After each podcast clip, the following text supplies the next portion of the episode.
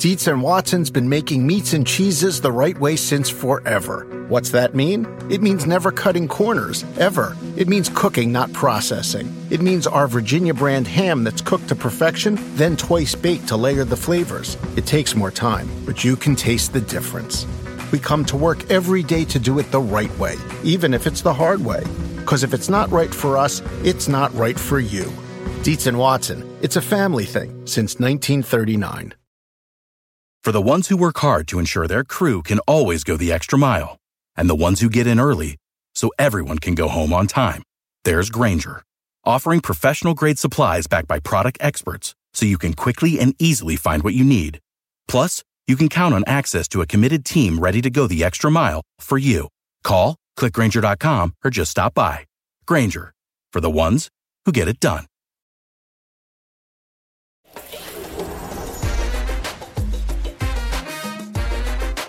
Fantasy Football Happy Hour with Matthew Berry, served by Applebee's.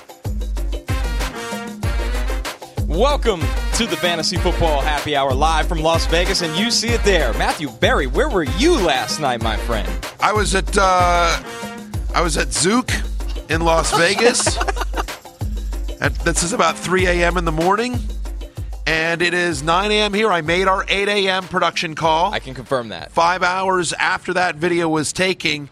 Am I the hero America wanted? No, but maybe the hero America needed. Jay, odds on Berry to be here this morning. Where were they set? I, I mean, it was a true pick 'em, minus 110 each side. now, to be fair, on your way to the production call, there was almost an incident on the escalator down. It was very Right. narrowly avoided. How you feeling, Matthew? Feeling good? Better than I should. Yeah. How about that? Better than I should. I, it's one of those things that I feel like, you know, like hey, I feel pretty good, pretty, and like at two o'clock, I'm just gonna be, Yes. you know, like just like just um, uh, but no, I uh, the key, kids, is hydrating. Yes. Hydrating. Yes. You don't, you know, like you enjoy an adult beverage, Yeah. water. Enjoy an adult beverage, water. That's the key. The the stamina's been pretty impressive from you. It's kind of like Mike White, just gets keeps getting hit, keeps bouncing back. Throws the flak jacket on. He's Connor, back at it. Connor and I went Right. to dinner last night. We were looking at the drinks menu, and then we were just like, let's just not drink. Yeah. And let's not go out with Nah. Matthew again. That's fair. Which, let's the go way, to sleep. that was a smart movie. That was the, that's where the smart money was. Uh, you know, listen, I, I have friends here, and so you know, it's it's great to see them and, and visit, and so uh, great time was had by all. Uh, and so yes, but uh, I, I did not. I was just like, oh boy. But anyway, but yeah, woke up ready to go. Look, some people, not me, but some people, some people are saying me making the show every single morning after three nights a row in Vegas is the greatest athletic achievement of our lifetime. Certainly a Again, fun I'm not later. saying it, but some people are. The, the true test is tomorrow. That's where champions are made. yeah, Friday right, morning. right now, you are absolutely the front runner for And MVP. I have I have a couple of I have a couple of buddies coming in from LA just randomly. They're oh, here Oh, for no. CES. It never ends. That is the And witching hour. I know, Yeah. and they are they're old friends and like, dude, we're gonna rip it up tonight. I'm like, oh man. So anyway, we'll see what Just happens. dragging him down. Yeah, you have no idea. Dragging Yeah, him to the I- desk. I fear for that I- escalator tomorrow. You know what I need is I need because you see this a lot in Vegas. Is you need you need one of those carts. You know, people drive around in the wheelchairs. We'll get you one for tomorrow. Yeah, where they just you know and you drive around with it. That's what I. We'll pull I it right up to the front here, perfect. and you'll just sit and do that at the show. With the show, that being said, let's get into the Rotoworld headlines for the day. And guys, we will start with Jalen Hurts here. Uh, Philadelphia Inquirer's Jeff McLane reports that Jalen Hurts practices with the first team during Wednesday's walkthrough. Which is great. My fantasy ride or die back in play. We talked about this game yesterday. I know we're going to get Connor into kind of playoff implications for all the NFL teams. They need this game. The Eagles must win this game to get the number one seed in the NFL, or like to con- con- clinch. There's other ways they could get the number one seed, but they they really need this if they win this game they're the number one seed they have home field throughout the playoffs in the nfc so that's important and i just think this is so look Jalen Hurts is starting. Like we expect, he practiced with the first team. As you said, it's a it's a walkthrough, but it's Wednesday. They need this game. Feels like Jalen Hurts is going to play. And if he plays, you're starting him and you're starting all of your Eagles in a must win game for Philly. Yeah, I would be shocked if Hurts didn't play, given that he did get some practice in last week. Now he's going through practice again. To your point, Matthew, they do need this game. They can't count on the Arizona Cardinals beating the 49ers and, and Sam Howell beating the Cowboys, which is what they would need to get the one seed if they lose. And so, yeah, I think it's just full steam ahead for the Eagles. The line is Eagles minus 14 against the Giants. I'm not even sure that's big enough. Giants aren't going to play their guys. Brian Daboll has been very kind of cagey. I don't think they're going to play their guys. And also, they played their guys against the Eagles like a month ago and they lost by 26. Say, did it Yeah, matter? No.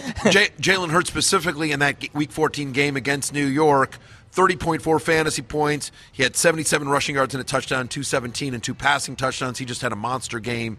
We would expect against the Giants' backups defensively for him also to have a big game here. So this is a it's a perfect fantasy storm if you have Eagles skill players because they're really motivated and their opponents are not. Yes. And it seems like Jalen has quietly hinted at if this was a playoff game, the stretch he's missed, he would be out there. So maybe they're treating this like a must win situation where he's going to be out there no matter And what. And the weird part is, so there's two things going on elsewhere, and we, we can move on this real quickly. But I just think like Jalen Hurts has been in the MVP conversation, and, and so and he hasn't been out there for the last couple weeks, and so it's been more talk about Mahomes and Allen and Burrow, and and so I think Jalen Hurts obviously wants to come out and try to make a statement game.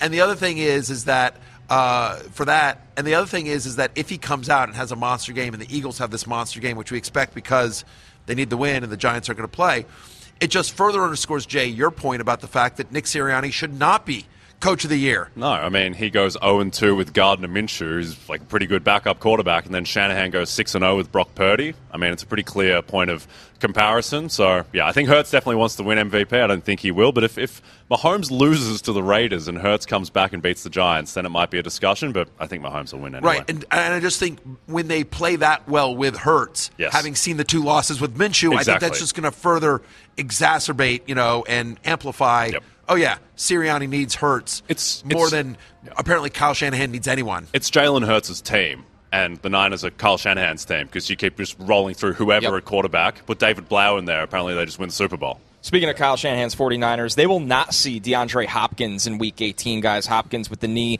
will not play. Kind of makes me wonder have we seen the end of the Hopkins era in Arizona potentially?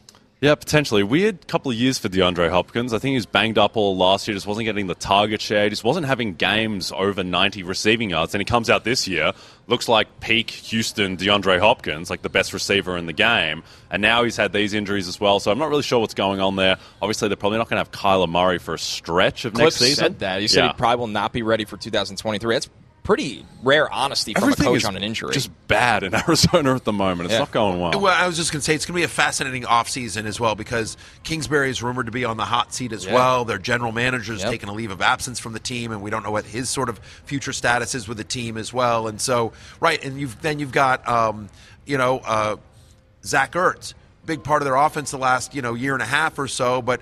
He's I, off the top of my head. I think he's 33 or 34, coming off of an ACL. They like Trey McBride, their their rookie tight end. What happens there with him? And, and so, yeah, lot. It's a um, Could be torn it's, down. It's, it's going to be a it's going to be a fascinating offseason for Arizona. So we'll see what ends up happening with Nuke Hopkins wherever he plays next year. Though he'll be he'll be a top draft pick. On the more optimistic side of wide receiver things, Deebo Samuel dealing with the ankle and the knee injury is practicing in full for Week 18 uh, to get ready to play against the Cardinals. I feel like this would be a little bit of a surprise, Berry. Well, they'd always said when the injury happened that he could potentially come back before the end of the season. So he's practicing. Here's the thing, though.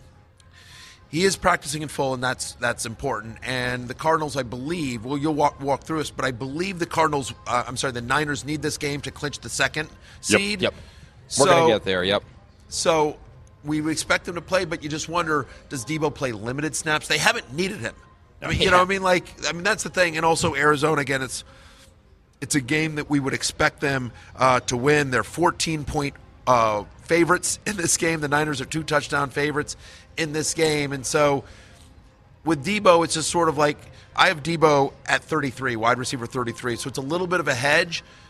Does he play a full complement of snaps? You know, is it just sort of to get his feet wet kind of thing? Because they, they probably won't need a full game from him to beat Arizona. I think, yeah, best guess is he plays 20 snaps about that, which, I mean, he's Deebo Samuel, so he may only need that much to provide fantasy Right. value, but you don't want to be relying on Deebo. I do think it's just get the feet wet before you play in the playoffs. You don't want to bring him into a playoff game without a month of playing, of having played at all, but they don't need him in this game. He is a risk reward wide receiver three. Hey, I want to take over hosting duties here for one second, Connor, because I know every single year you go through and do draft prep for for Bleacher Report. You've done it for years and years and years. So yesterday, Ron Rivera and my Commanders announced that the third quarterback will start for the team this week.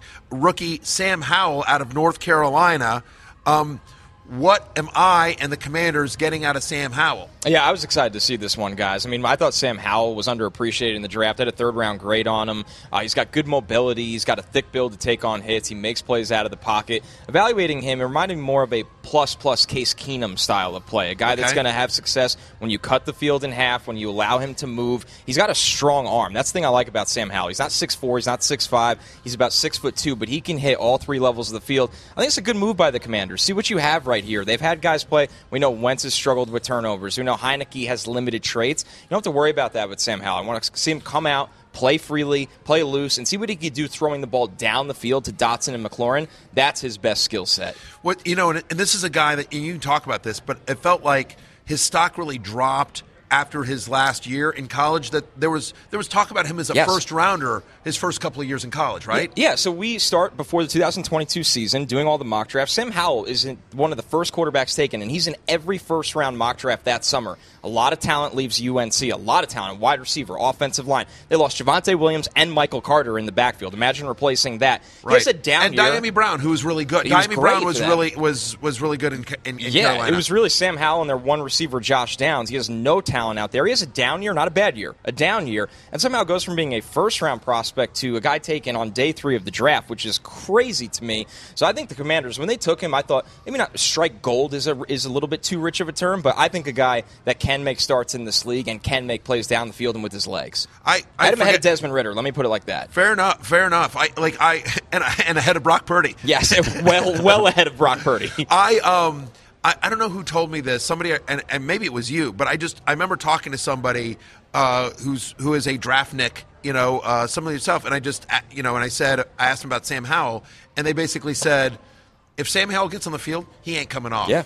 He, he's got that edge to his game where guys rally around him. He will lower the shoulder instead of sliding, that kind of player. Um, and he's one of the was one of the best leaders in college football for a long time. So I was just surprised by the fall, and I'm excited to see what he could do for this offense that you know could use a little injection of life to end the season. Yeah, it's kind of funny to me that the line only moved from six to seven, going from Wentz to Howe, quarterback who's says a- never played. that in says the a NFL. lot. And look, going to seven, it is a big, it's a key number, so that is a bigger move than like three and a half to four and a half. But at the same time, like it just shows how bad Wentz has been. Sorry, Matthew, I know it's been a grim, it's been a grim. Well, yeah, fifty But years for Washington It, it has been, but you know what? To Connor's point, 100% agree. Absolutely right move. See what you have.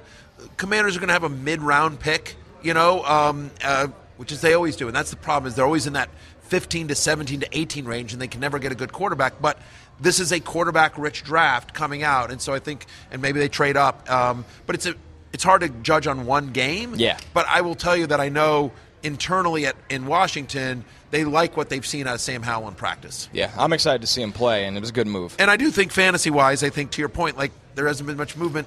We know what the Scott Turner offense is going to be. Like they're going to take shots. They're going to take shots. So I mean, I think you would start McLaurin and you would start Dotson, even though it's against the Cowboys. It's a tough matchup, but volume should be there for both guys. and Cowboys secondary has been gettable Correct. lately. They're not playing at the level that they were two months ago. Yeah. So, all right. Let's uh, before we move to break, guys. I want to get to a positive update here Oh, from yeah. the Bills on Damar Hamlin. The Bills, right before we went on air today, released a statement. Per the physicians caring for Damar Hamlin at the University of Cincinnati Medical Center, Damar has shown remarkable improvement over the past 24 hours. While still critically ill, he has demonstrated that he appears to be neurologically intact. His lungs continue to heal, and he is making steady progress. Guys, this is an update that we absolutely love to see for Damar Hamlin. All right, with that, we will be uh, we will take a break, and when we are back, we will get into the AFC playoff picture, some playoff motivation, what teams need for their seeding, and what teams might not have anything to play for.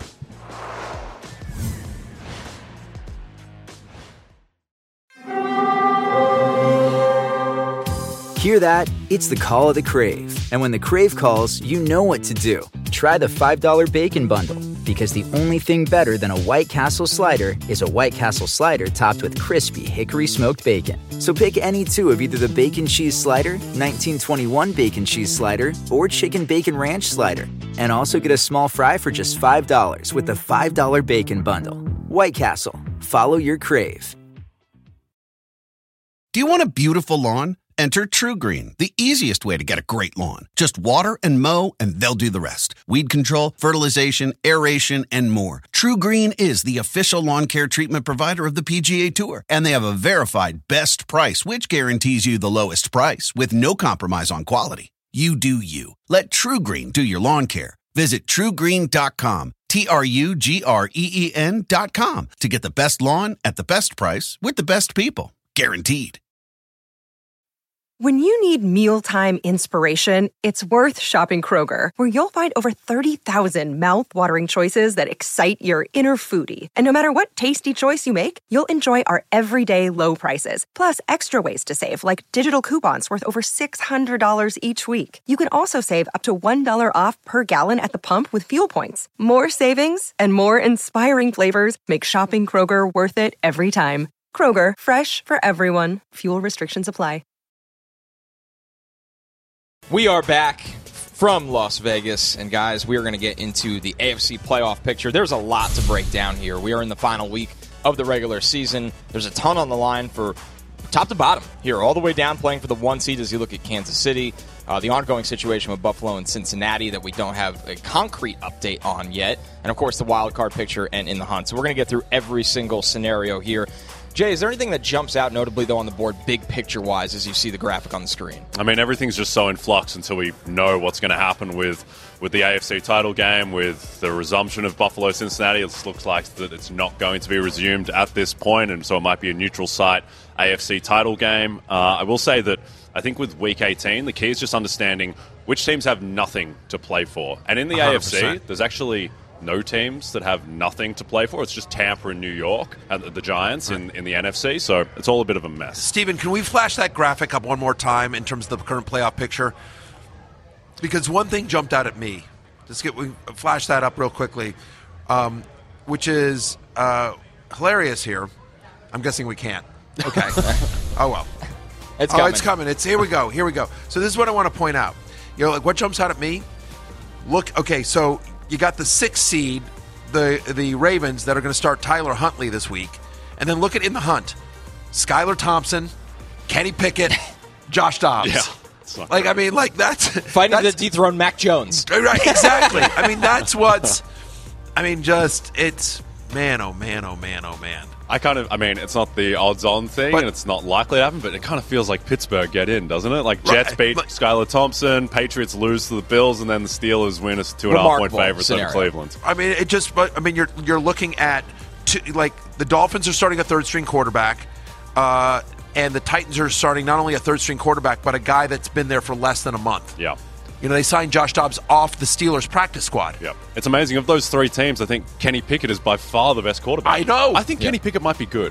Like now. Yes. He's been playing really well the past month. Yeah, I, mean, I think they've done a good job coaching him up, and, and they're playing smart. And shocker, a Mike Tomlin team is playing tough at the end of the season. you know what I mean? Like, I agree with you. I actually think, you know, as you sort of look at it because of the unfortunate situation, some of the injuries with other the quarterbacks, like, you know, Steelers have a legit shot. Yeah. Steelers have They a need help, legit. but- they need help, but they, They have a legit They shot. were two and the and, help. six. They were two and six and hundred to one to make the playoffs. And now all of a sudden they just need a couple things to go their way, which are very possible. And Very they're possible. In. Exa- exactly. Yeah, and, and Mike Tomlin fighting once again to never have a losing season in his I- NFL head coaching career. I've said this before. I will say this again.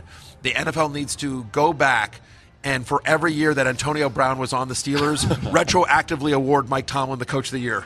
Now that we know what we know, like I mean, seriously, Mike I'm Tomlin. Coach of the Year. All right, let's start with the current one seed, the Kansas City Chiefs. They are nine and a half point favorites traveling here to Vegas to take on the Raiders. The over under set at 52 and a half in this one, guys. Uh, it's simple right here. Chiefs win, they clinch the number one seed if Buffalo and Cincinnati does get canceled, and the latest that seems to be rumbling around is that that game might not be resumed. So the Chiefs Right. have to win this game. Yeah, you know, and, and uh, Adam Schefter put this out there that uh, that it looks like the league is leaning towards. Nothing has been officially announced, but potentially that there would be a neutral site game for the number one seed. Potentially, the number one seed might get a get the option to choose either home field with no bye or a neutral, you know, a bye but no. Uh, uh, you know, but neutral site AFC Championship game. We'll see how that all plays out. But either way, the point is the Chiefs are motivated in a game with a great matchup. So I still think Jerick McKinnon is a top 20 play this week, right? It's been a little bit touchdown dependent because he's not getting a ton of run, but he is involved in the passing offense as well. They like him a lot. At least five catches and 50 receiving yards in three of his past four games. So even without the touchdowns, that's a usable flex. And obviously, being on Kansas City, you've got a better shot than not to catch a touchdown pass. They like him a lot in that role. And then Isaiah Pacheco, I think he's a top 25 play. I think he's a viable flex against Las Vegas, who've allowed the fifth most fantasy points to opposing running backs. Yep. One thing to note as well in this game Patrick Mahomes needs 430 passing yards to break the all time record. And he doesn't strike me as the kind of guy who's really going to hunt that. And Yeah. but it is this pass defense is bad enough, and the matchup is favourable enough in a dome that I mean he could get there certainly. But uh, yeah, I think that certainly Pacheco and McKinnon very viable. Especially if it turns into a mini shootout with Jarrett Stidham The great under Jarrett center. Stidham, It- right. I mean, Jarrett a real question for you guys, if, for people that are playing still in fantasy matchups this week, or even for daily, is Stidham a viable streamer considering the Kansas City secondary and what we saw from him against San Francisco last week? He is. It's a risky one, but you know sometimes you you're stuck. Like if you've been riding Tua and playing the you know kind of the matchup game, and you're sitting there like, well, I'm a QB 14, so he is he is no question a risk reward QB two. But to your point, 52 and a half over under. They're nine and a half point underdogs. In theory, they're going to throw. And then you think about the Chiefs defense that gets in a lot of these games, you know, where teams have to throw against them. Kansas City's allowed the third most fantasy points to opposing quarterbacks this year. They have allowed the most touchdown passes in the NFL as well. So, yes, anyone that's throwing to Davante Adams is potentially viable. And look, I, he wasn't perfect, but Stidham, I think, was a lot better than everyone expected last week against the Niners. I think he showed that he can put up numbers, and look, he. I don't think that that game was indicative of what he's going to be going forward because the Niners they did not show up for that game. The Correct. defense did not show up, and they kind of admitted it. Nick Bosa said, "Yeah, we might not have taken him as seriously as we probably should have," but I do think just. In the dome, playing from behind, to your point, Matthew, and just being able to chuck, the, he can chuck the ball up to Davante Adams, and Darren Waller looks a lot better, and Renfrow's there. So I do think that I, I don't think Jarrett Stidham's very good, but I think fantasy wise, he could absolutely put up 330 yards with two touchdowns and two picks. Yes. Moving on to Patriots Bills. Here's the situation for this one, guys. Right now, the Bills are favored by seven and a half points as New England will be traveling to Buffalo. The over/under is at 42 and a half. Buffalo playing for seeding. It is contingent on the Buffalo Cincinnati decision, which would have a huge effect on their potential clinching of the number one seed. New England, of course, they need to win this game to clinch the number seven seed as the Dolphins and Steelers are breathing down their necks. So there is a lot at stake in this one. Obviously, the sides are on Buffalo in terms of being the favorite here, but New England has to go all out to try to hold down their playoff spot in this one. Yeah, uh, they they absolutely do, and so I think that's you know important. The problem is, is I just don't know. Does it matter for fantasy purposes? I guess the only real question here is Rhamondre Stevenson. What do we do with him? We talked about him on yesterday's show, right? The concern is, right? He had ten touches last week, which is tied for his fewest in a healthy game this week. Four straight games with two or fewer receptions. They're not using him in the passing game for whatever reason. Damien Harris came back, and as a result, Stevenson only played 57% of the snaps. So he's on the right side of a timeshare, but it's a timeshare. And so if he's not getting passing game usage, and he's he's not getting if he's not getting passing game usage, and he's in essence splitting touches, you're a little bit nervous. I'm banking on talent and banking on the fact that um, they might need to throw more going against the Bills, and so uh, my expectation here is is that they'll use him more in the passing game because they don't. You know, Damien Harris is not a pass catching back, but to me, that's the only question on the Patriots side of the ball here. Where is he in your rankings this week? I'm at 19. Okay. I'm at running back 19. Uh, But it's like if you start looking at the rankings, it's sort of damning with faint praise. You know what I mean? Yeah, yeah, like yeah. it's. Uh, I didn't feel great about my running back 19 ranking. I think the strangest thing around this game is just are Buffalo going to play their guys? Are they going to go all out to win? And do they care really about the two seed versus the three seed enough to play everyone? And look, the line went from nine and a half to seven because there is some uncertainty around that. But I think they're just going to play all their guys. Home game after everything that's happened. Also, if they don't play their guys, then that's basically like two weeks without them playing football going into the playoffs. And I mean, yeah, it's going to be an amazing atmosphere in Buffalo. And obviously, it feels trivial to talk about betting around the Buffalo Bills right now and, and fantasy, but look, I do think they will play, and I think they'll play everyone. And and you expect that, yeah. It's an unprecedented situation, and so we just don't know how the team's going to respond. Exactly. And and and it, is it a is it a like we can't we're so worried about three we're so worried about our, our you know our friend and and brother Damar that we can't fo- really focus here, or is it a like we're we are winning this one for him? We are, you know what I mean? Like we, we just don't know. Um, and I agree with you. It is completely trivial and so like Yeah.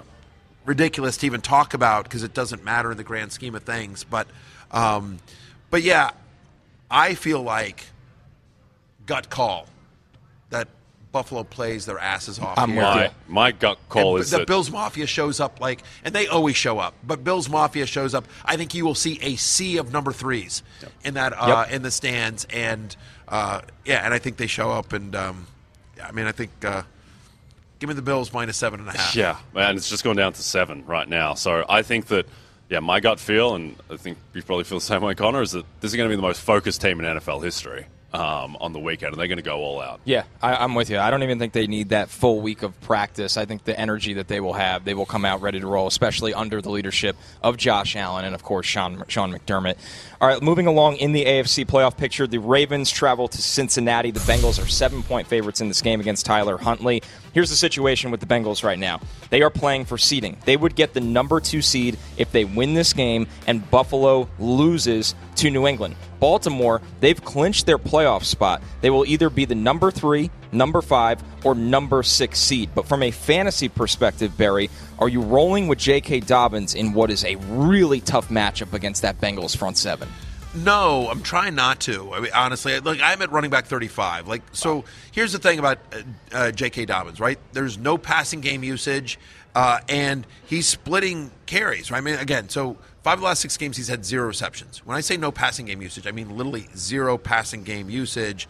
It's a tough matchup against the Bengals. As you, you know, literally one running back this year has scored more than 15 fantasy points against Cincinnati. They haven't allowed more than 66 rushing yards to a running back in three straight, and, so I'm sorry, in five straight, and so I just feel like. You know, the other thing is, is like I don't know if you guys saw this, but John Harbaugh, after last week's game, said he did not understand why the disparity between J.K. Dobbins and Gus Edwards. J.K. Dobbins in that game against Pittsburgh dominated the touches. I think Edwards, off the top of my head, got three touches or something like. I mean, really small numbers, and he he made a point of saying that in the press conference that in essence, I got to talk to Greg Roman. I, I don't understand what that what happened, but we've got to get Gus more involved. So there'll be a concentrated effort to take carries away from J.K. Dobbins. So you have two guys that are both, you know, not involved in the passing game. Justice Hill is their passing down back. Tough matchup against the Bengals. So Dobbins needs a touchdown to basically pay off here. You know, I mean, could he get you 90 rushing yards? Yes, he's done that three of the last four games. But against Cincinnati, I just I'm nervous about him. He's my running back 35. Yep. The Ravens are just the weirdest team in the league right now. It feels like they haven't really been a real team for a month now because they're just in this state of purgatory and flux until we find out is, is Lamar Jackson ever going to play for Baltimore again? Do we know that for sure? Like, it's just, it's a very strange situation. But yeah, and, and you don't feel good about any Raven in this matchup. Even Mark Andrews, who you're starting because he's a tight end, but you just don't know what you're going to get out of him. Correct. The AFC South is on the line in Week 18 here, guys. The Titans travel to Jacksonville. Jacksonville is favored by six points in this game. I mean, that's the situation. Winner moves on. Winner wins this division, which is hilarious. Tennessee has absolutely been beat up throughout this entire year. They are starting Josh Dobbs in this game, as most of you know. Jacksonville, while they've had this remarkable turnaround in the second half of the year, you do have to ask the question, Berry, are you ignoring last week from a fantasy perspective and fully trusting Trevor Lawrence and company against a Tennessee secondary that's been Swiss cheese this year? A thousand percent. I'm all on. I'm all in on my Swaguars At home, I've never, playoffs on the line. Never wavered the way that No. an Australian I know did. Uh, I will say Hugh Jackman? This yes. Hugh Jackman has been very, very in and out. Right, Yeah. and Kylie, Kylie, Kylie Minogue would just never, never set on whether she liked the Jaguars or not. She or not. benching Travis Etienne, yeah, actually. Try to call him um, but last week, I mean, you think about their previous two games, right? Last week they were playing the Houston Texans, a game that did not matter at all. They knew that this game against the Tennessee Titans in Week 18 is what would decide it. So they got up to a big lead. Etienne had the big touchdown, and so they just rested all their guys for you know about half the game. Uh, so I think you can sort of throw that out. And then the week before was the short week game, the Thursday night game against the Jets, a very good defense, played in the rain, bad weather game uh, in the Meadowlands. And so going against Tennessee, right? I mean, the, and we talk about this. Tennessee has uh, the best run defense in the NFL over the past month, but no team has been worse against the pass in the last four weeks than the Tennessee Titans. They're also 27th in scoring defense as well. So I have Lawrence as a top five quarterback. I have Etienne as a top 12 running back. Christian Kirk is my wide receiver 14. We talked about Zay Jones on the show yesterday. I'm at 27, right? I, he's a he's a top 30 guy. I like him this week. And Evan Engram's at tight end seven. I'm starting all my Jaguars six point favorites, and I think they cover and win. Yep. I think the question is, is who do you start on Tennessee? And I think there's just one name, and it's Derrick Henry, and then absolutely no one else. Yeah, I don't want a piece of again. Like Josh Dobbs is a nice story and an upgrade over Malik Willis, but I don't think you feel good about Treylon Burks or you know um, Robert uh, Woods. yeah, Robert Woods or uh, my guy Chig at tight end. Like I just, I agree with you. It's Derrick Henry, and and then you're moving on. Moving down to the AFC East over here, the Jets are one point favorites now at Miami against the Dolphins, Oh, who yes. will presumably be, presumably be led by Skylar Thompson. Teddy Bridgewater not able to throw right now. We know Tua is out. Mike Glennon. Uh, just out of nowhere, I think he was at his kid's basketball game when he got the call. Right, Mike Glennon. Mike Wondering how Glennon Mike is was back. doing. Here's the situation for Miami. They need to take care of business against the Jets with the win, and they need New England to lose up in Buffalo, and then the Dolphins will be in the playoffs with the seventh seed. That doesn't sound overly complicated, guys, but the problem is they're seeing a Jets defense that took care of business easily when they knocked Teddy Bridgewater out on the first play of the game the last time they played, and Skylar Thompson, understandably a day three rookie, struggled. So, with all of that, Berry, what are your expectations for the dynamic duo of Tyreek Hill and Jalen Waddle in this game with Thompson under center? I think they'll be okay. Um, by the way, uh, Yeah, 'Cause people definitely could hear that. Yeah. So the question of who let the dogs out, the answer is our production staff. That was actually the, um, that's actually the tiger from um, Hangover Part One or Part Two. Part One. Listen, guys, you only saw part of the video from Zouk last night. Like it, it got nutty. Uh, look, I expect a better game from Skylar Thompson. Let's just start there, okay? Like he was thrown into an impossible situation where he hadn't gotten many. I mean, Teddy Bridgewater had been expected to start that game. He gets injured on play one, and so now this seventh round rookie gets thrown in when he'd taken like the second team reps. Yeah. Uh, and the week prior to that, he'd done nothing but the third team reps because it'd been Tua uh, the whole way. And so he's been in the system longer. They knew, you know, so he's gotten all the first team reps this week as well. Now, it is a bad matchup with the Jets, but I think Mike McDaniel is going to do his best. Kyle Shanahan. I'm going to scheme it up. I'm going to scheme up like quick crosses and slants and manufacture touches for Jalen Waddle and Tyreek Hill and try to get them on mismatches so that the quick, easy pitch and catch throws that get him, that get Waddle and Tyreek Hill yards after the catch and just allows them to use their speed. So I just don't know how you have lowered expectations a little bit. Tyreek Hill's at eight, Jalen Waddle's at 20 because of both the matchup against the Jets, who were very good, and a downgraded quarterback. But I think you're still starting both. Yep. I think the way the way I think about this game is that both of these quarterbacks, Skylar Thompson and Mike White, were terrible last week, and who is more likely to bounce back? And to me, it's Mike White, and it's mainly because of the matchup. Also, I just think Mike White's better than Skylar Thompson. He's got more uh, history, but then also like it's not just the quarterback situation for Miami. Like Xavier Howard didn't play last week. Terron Armstead, Bradley Chubb, they were all out. None of them practiced yesterday either. So I think that on the Jets side, you know, guys like Garrett Wilson are going to be able to, to perform. And yeah, you're starting Tyreek and Waddle, but you're not feeling good about the Dolphins overall. Yeah, if you're looking for a glimmer of hope, the Jets missed 13 tackles last week, so hopefully Mike McDaniel can scheme those touches you said to these guys. But at the end of the day, this is definitely an uphill battle, battle for Skylar. You know what's interesting though? I mean, the Jets' run defense has kind of struggled recently Yeah. as Yeah. well. I mean, they're a bottom ten run defense over the last month. And do you wonder, like with Skylar Thompson, is it a heavy Raheem Mostert and Jeff Wilson game I think as so. well? Even if it is all those things, I cannot imagine in Week 18 if you have something on the line in Week 18, clicking bench on Jalen Waddle or Tyreek Hill. You can't, and you can't because of Mike McDaniel. Mike McDaniel's too good. They just need one play. Right. Yeah. and both guys, all they need is one play to make the day. Looking over at the West, the Chargers will travel to Denver. Uh, Denver right now slated as two and a half point favorites. And we heard this is the scenario right here for the Chargers. They have they clinched the number five seed with a win or a Baltimore loss. We know the Broncos are out. And coach Brandon Staley actually spoke about his experience with dealing with playoff implications at the end of the season. I think it just goes back to what I said, um, you know, all along about the approach is like you got to take the facts on the ground um, as they happen in real time to make, you know, your determinations. And so that's what we're going to do. Um, once we find out about that game, then we'll make the appropriate decisions moving forward um, and just take it case by case. And obviously, we're not going to know that till till Sunday. But our approach this week is to to go beat the Broncos and to play our best.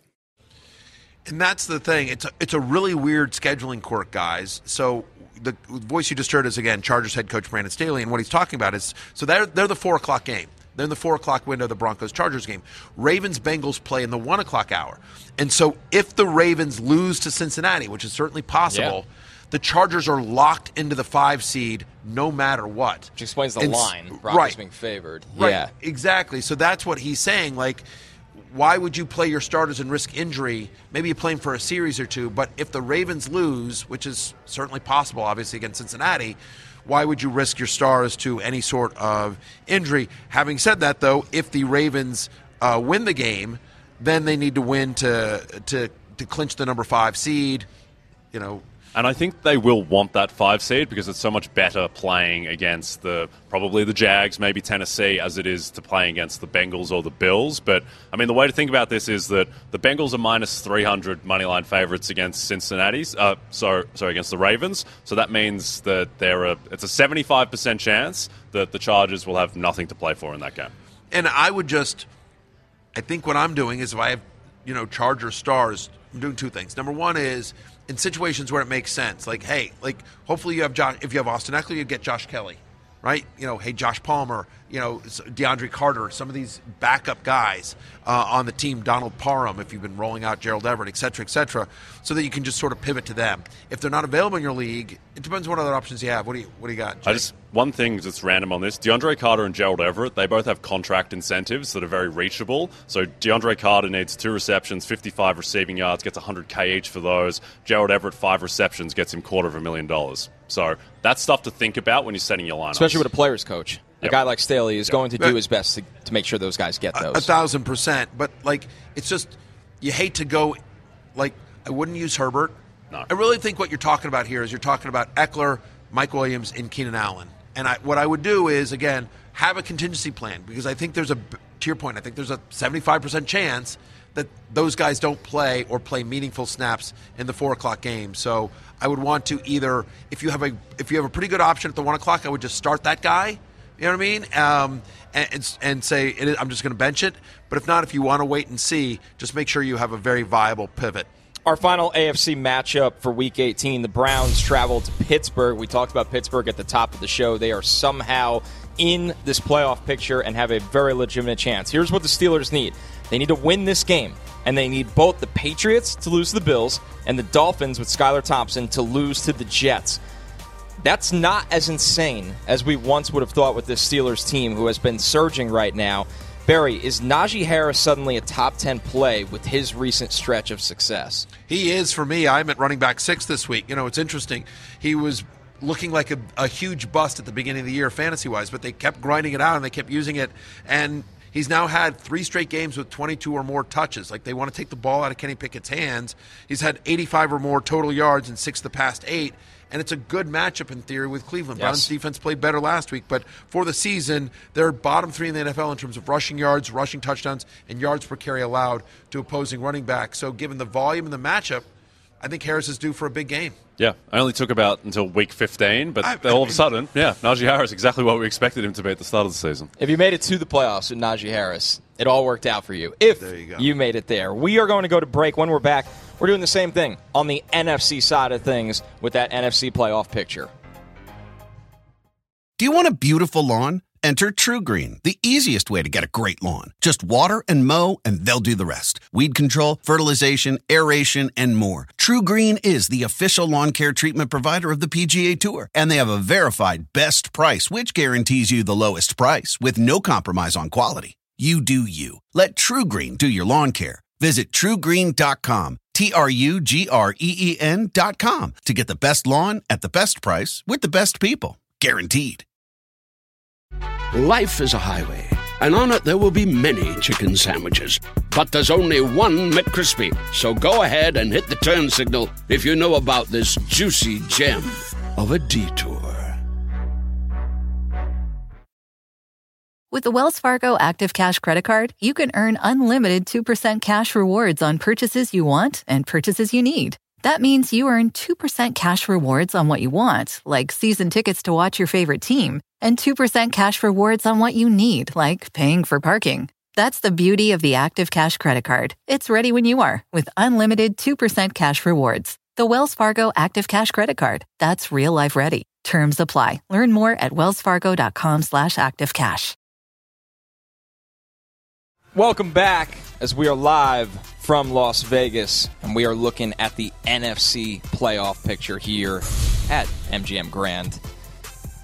And here it is, guys. Not as crazy as the AFC. We No. talked about top to bottom in the AFC. It felt like not just the teams in the seeding, but in the hunt had significant things to play for. Berry, you look at this NFC playoff picture. What jumps out to you right here? Well, the fact that uh, the Eagles, the Cowboys, the Giants all are all are all in. Yes. The Commanders, the only team in the Playing that NFC division? East to not make the playoffs. Good job, hail the Commanders, hail victory. I feel you're paying with the Jets in the Um, AFC East. You know, and it's just. By the way, I, I think there's for the last remaining spot. There's three great stories, right? I mean, so if Geno Smith wins and gets, you know, if Geno Smith wins and the Lions win, Seahawks are in, and what an amazing story that would be. You know, they wrote him off. He ain't right back. Uh, be incredible for the Seahawks to be in the playoffs. The Lions, if the Rams beat the Seahawks, then it is win or get it, win and get in for the Lions Packers Sunday night right here on NBC and Peacock. I am a company man, so that would be amazing. What an amazing game, Lions versus Packers. Whoever wins that game is playing uh, postseason football.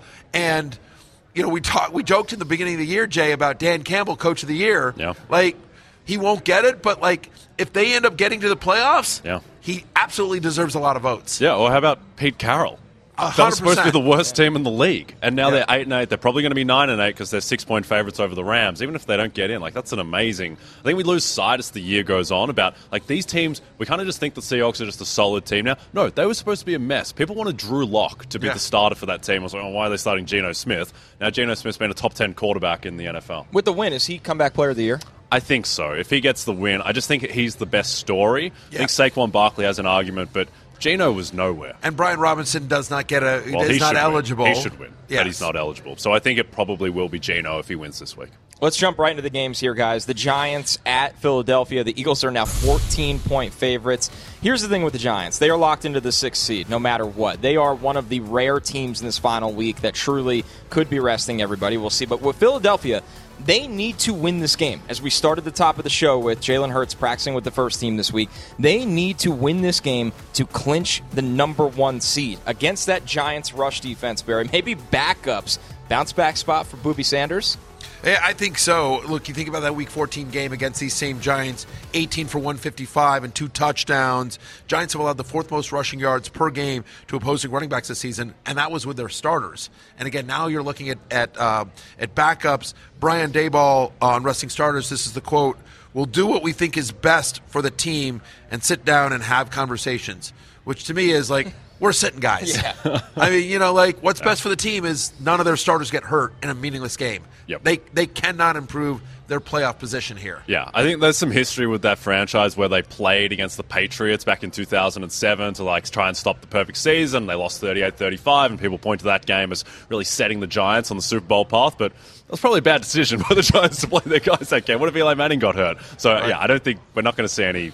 We're not going to see New York Giants starters for the whole game, certainly. Jay, Yeah. is this uh, is this a trap line, or do you think the Eagles actually smoke the Giants' backups? No, it's not a trap line. I think I think the yeah I think the, the play might be Eagles minus fourteen. Uh, I've spoken to people who bet professionally on the, the NFL who say that this is basically the most lopsided matchup in NFL history when you consider the incentives, the fact that the Eagles they have to win to get the one seed, and the Giants are playing for absolutely nothing. And also, when the Giants played their starters, they lost by 26 at home to the Eagles a month ago. Moving along here, Cardinals travel to San Francisco to play the 49ers. The 49ers also 14 point favorites in this game. San Francisco, though, they're still alive for that number one seed. Arizona obviously eliminated, so we're assuming San Francisco playing to win this game. I think the question here is, guys, how much do we see out of Christian McCaffrey? How much do we see out of Deebo Samuel? Berry, how do you break down the Niners' rush attack? Yeah, I don't think it's a lot. I mean, because I think to your point, we I think they probably expect uh, they expect the Eagles to win this one, and so they're going to play for the they're going to play for the two seed here. I think you'll see a decent amount of Jordan Mason. Look, Chris McCaffrey is one of those guys that all he needs is one play, and I think he'll get some run in this game. Like remember, he still came over in midseason. I'm at running back too, but uh, he's not without risk this week. Like if I was playing DFS, I'm probably not using him except it's maybe a contrarian play because there's a chance they, they their starters don't play a full complement of snaps. Yeah, there's some weirdness here where if I was San Francisco, I might almost prefer the three seed because then you get to play the Giants as opposed to potentially the Packers, and then you go on the road to Minnesota where you're going to be favored anyway. But I think the problem is is that even if they wanted to lose the game to the Cardinals, I don't think they can. I just don't, it's one of those Right. things with like uh, Ahmad Bradshaw trying not to score the touchdown in the Super Bowl, but he just falls in because uh, the momentum is too much. So yeah, I think the Niners they'll be they'll be playing their guys, but I wouldn't be surprised if you don't see McCaffrey that much in the second half. One thing that's and it and it's worth noting though that there all these games are at um, so the the Giants Eagles game is also the late window. Yep. So I mean, so again, like you'd think Giants Eagles, so that's probably a one o'clock game, but it's actually a wait, late window.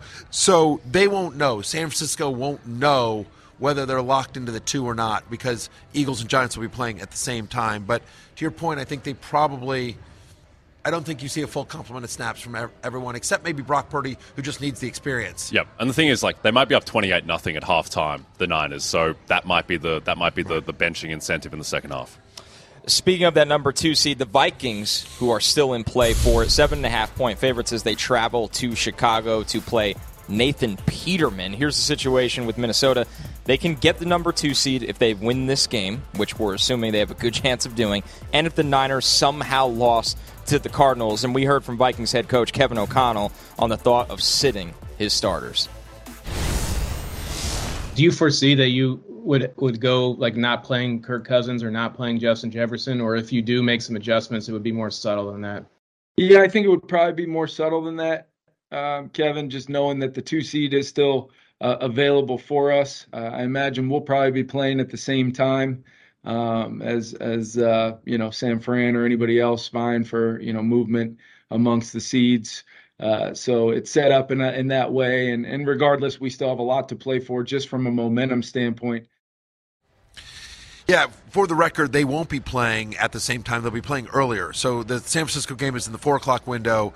Vikings Bears is in the one o'clock window as well. And even if they decide to sit some of their starters for a little bit, and I don't think they will, three quarters against the Bears might be enough. I, I mean, like the Bears, just this is a Bears team that, to your point, is going to start Nathan Peterman, um, who's possibly throws a pick or a turnover, or certainly doesn't generate a ton of long drives. So you're figuring the Vikings are starting a lot of these drives in, in good field position uh, as well, a short field. I have Cousins at QB six. I have Dalvin Cook at, at running back five.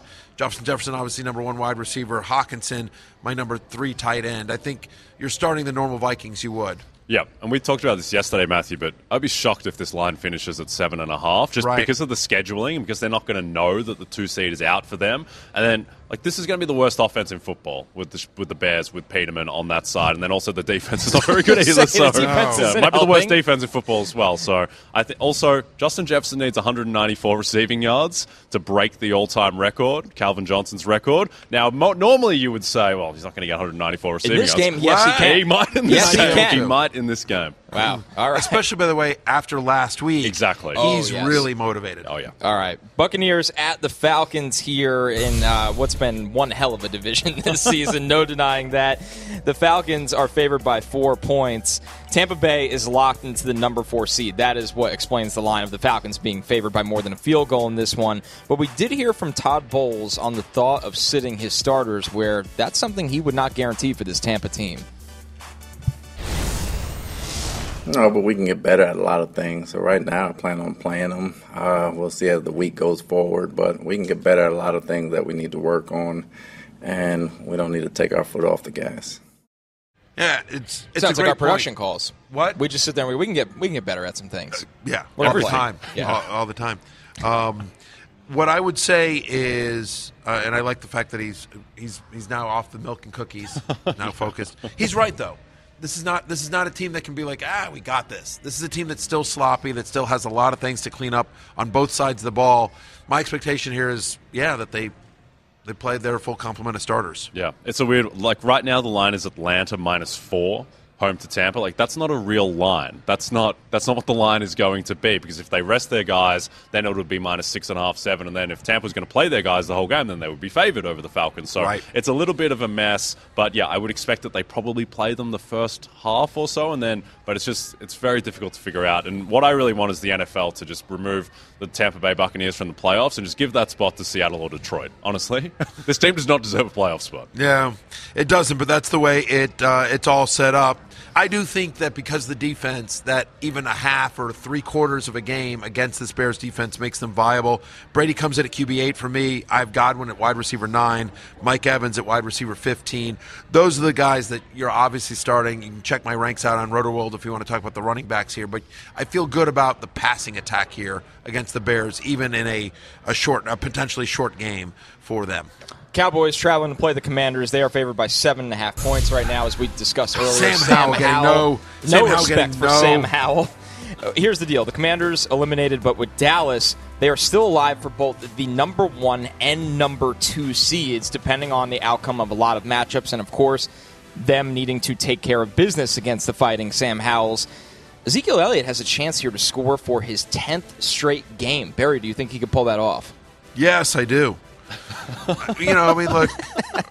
Yeah, I mean, look. First off, he's getting the opportunity when they get in close. They obviously love Zeke. Um, Washington Commanders' defensive line is banged up. The whole defense, uh, you know, kind of fell apart last week against the Cleveland Browns. So Ezekiel Elliott, who's had six straight games with 17 touches, including a lot of you know high value touches in the red zone and in goal to go situations, I think he gets a couple here, and I think he cashes one in. What's your grade for the Commanders season? C plus. I mean, their, their record is they're going to pretty much hit their win total. Yeah, I think so. you see plus B minus. You know, I mean, look, they they lost some close ones, but you know what? Then they they they kept their heads in it and they won a bunch of close ones. The team rallied around Heinicke. The defense shored itself up much sooner than it did last year. Last year was defense was awful until like the last third of the year. I felt like so. Uh, there's obviously a lot of positives on defense, and um, look, we you know coming out of the draft, I'm just say like Washington, like Jahan Dotson and Brian Robinson are freaking ballers. Yep. Like, come and we'll see what they got in Howell. Like, you know, this is that. I think the Commanders actually had a very good draft, and that proved it out uh, um, this year.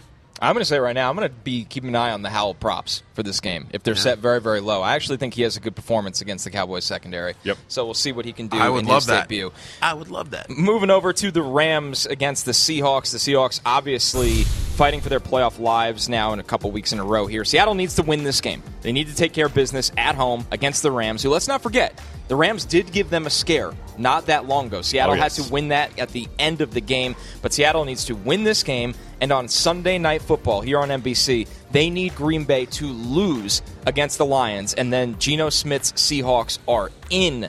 So everything is on the line for Seattle. Yeah, and I think you know. Listen, it's a pretty narrow. Look, you're starting Tyler Lockett. You're starting DK Metcalf. You're starting Ken Walker. Bingo, bango. Yep, and Geno.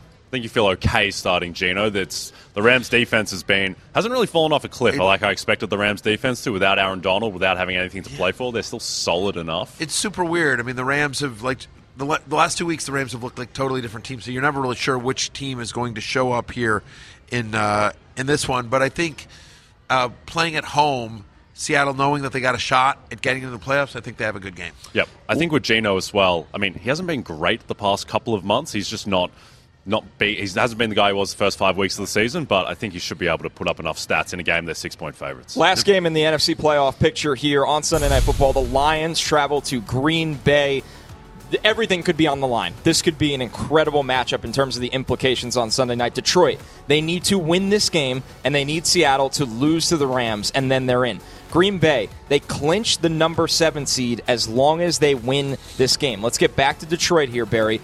Which Lions running back do you feel better about against the Packers? I'll, I'll say DeAndre Swift. I mean, look, Packers are a bottom 10 defense in terms of most receptions allowed running back. Obviously, Swift uh, heavily involved in their passing game. 117 total yards last week with the two touchdowns. He looked like DeAndre Swift. He looked like he's like, oh yeah, that's right. This guy's really fast. Justin Jefferson was banged up. We'll see if he plays again. Their, their third down back, but yeah, if I have to pick one of these guys, give me Swift. Having said that, you'll see a decent amount of Jamaal Williams. Both guys are top 30 for me. Swift's at 22, Jamaal Williams at 28. You can run on the Packers. Yep. My play for this game, betting wise, you can do a parlay on BetMGM. You take the Rams money line and the Lions money line. Because if the Rams win, then the Lions have everything to play for. That's eight to one, and you can do it the other way too. You take Seattle and Green Bay. There's huge correlation. Oh, I like there. that. Yeah. Yep. Okay. Good. Last one here, real quick, guys. Aaron Rodgers, a, a must start in this game. Is he saving his best for last? Real quick. Yeah, Start I think so. Rodgers? Yeah, Okay. he's going to go my- off in the match. He's my, he's my QB seven. I mean, Lions Okay. have given up the most fantasy points to quarterbacks this year. Yeah, start All right. Aaron Rodgers. We will take one last break. When we are back, it is time for last call. We will be talking about our best picks for offensive rookie of the year. The action never stops at BetMGM. Sign up now using bonus code BERRY, and your first wager is risk free up to $1,000. Simply download the BetMGM app today or go to betmgm.com and enter bonus code BERRY to make your first wager risk free up to $1,000. Hey Pretty sweet deal. It's risk free. Yeah. That's what like for the first bet. but like we've given you a bunch of good bets this Yeah. week. And we'll continue show. to do that. It's Yeah. time for last call, and we're looking at the Offensive Rookie of the Year board right now. After his performance against the Jets last week, Kenneth Walker is the favorite at minus 110. Garrett Wilson at plus 160. Brock Purdy still in the mix here, Jay. Your long shot pick from a while back at plus 450. Kenny Pickett, Christian Watson, Chris Olave, Brian Robinson Jr. round out this board as the long shots. Jay, let's start with you. Who are you rolling with for Offensive Rookie of the Year? Firstly, it's a. I mean, all these guys are great. It's a pretty uninspiring field relative to most offensive rookie of the year seasons. So that's why I think that in an uninspiring field, I think it might go quarterback. I think the people voters they will feel best about just putting a quarterback on their ballot. And to me, like I would vote for Brock Purdy just Yeah. because I think what he has done is the most impressive. He's been one of the best quarterbacks in the NFL. He's the last pick in the draft. I know he has Shanahan. I know he has weapons, but I would vote for Purdy personally. But I think the best value on the board might be Kenny Pickett at eighteen to one. If he leads the Steelers into the playoffs, which we think might happen, people He's might just throw. more. People might just throw the stats out and be like, Kenny Pickett led his team to the playoffs. Pe- Kenny Pickett's at plus 1800 versus just plus 450 for Brock Purdy. I agree with you. I think Brock Purdy, just because it's such a great story. Yeah. Mr. Irrelevant comes in, third street cornerback, beats Tom Brady, his boyhood idol, right? And then they reel off, assuming they win this weekend, they'll reel off six straight victories. To me, I think that's interesting. It's weird. Chris Olave at plus 3,000 has 32 less receiving yards than Garrett Wilson Very this strange. year, who Garrett Wilson is at just, you know, plus 160. Olave's And played two less plus games. 3,000. Right. Yeah. Olave's been nothing, but it's weird in that Garrett Wilson gets a pass because of the bad quarterback play, and people are like, ah, we got Dalton. Yep. Like Chris. To me, they should have the same odds. Yeah. I don't. Um, Who do you like, Connor? I, I actually, it's a homer pick. I like Garrett Wilson because I think the Jets will do you like everything they can Let's against the that show. Let's Miami end the show. secondary Let's wrap it up. to get him this award. I really do. And he's had good games with Mike White. So Garrett Wilson. plus Unbelievable. money. Yep. Yeah, you like Mike White it. for MVP as well? All right. It's- Mahomes, Mike yeah, White? Exactly. It's not gonna. It's not. Gonna, Sauce Gardner will win Defensive Rookie Yes. of the Year. We, we all agree lock. on that. But listen, it's weird. Dameon Pierce leads all rookies with scrimmage yards this season. He Off won't win it because he's a Texan, but Yeah. whatever. All right. We will see if I'm back tomorrow. but I know the these two guys will be. It's a wild card. It's game time decision. Peace out. Life is a highway, and on it there will be many chicken sandwiches. But there's only one McCrispy. So go ahead and hit the turn signal if you know about this juicy gem of a detour. With the Wells Fargo Active Cash Credit Card, you can earn unlimited 2% cash rewards on purchases you want and purchases you need. That means you earn on what you want, like trying out that new workout class, and 2% cash rewards on what you need, like a foam roller for your sore muscles. That's the beauty of the Active Cash Credit Card. It's ready when you are with unlimited 2% cash rewards. The Wells Fargo Active Cash Credit Card. That's real life ready. Terms apply. Learn more at wellsfargo.com slash activecash.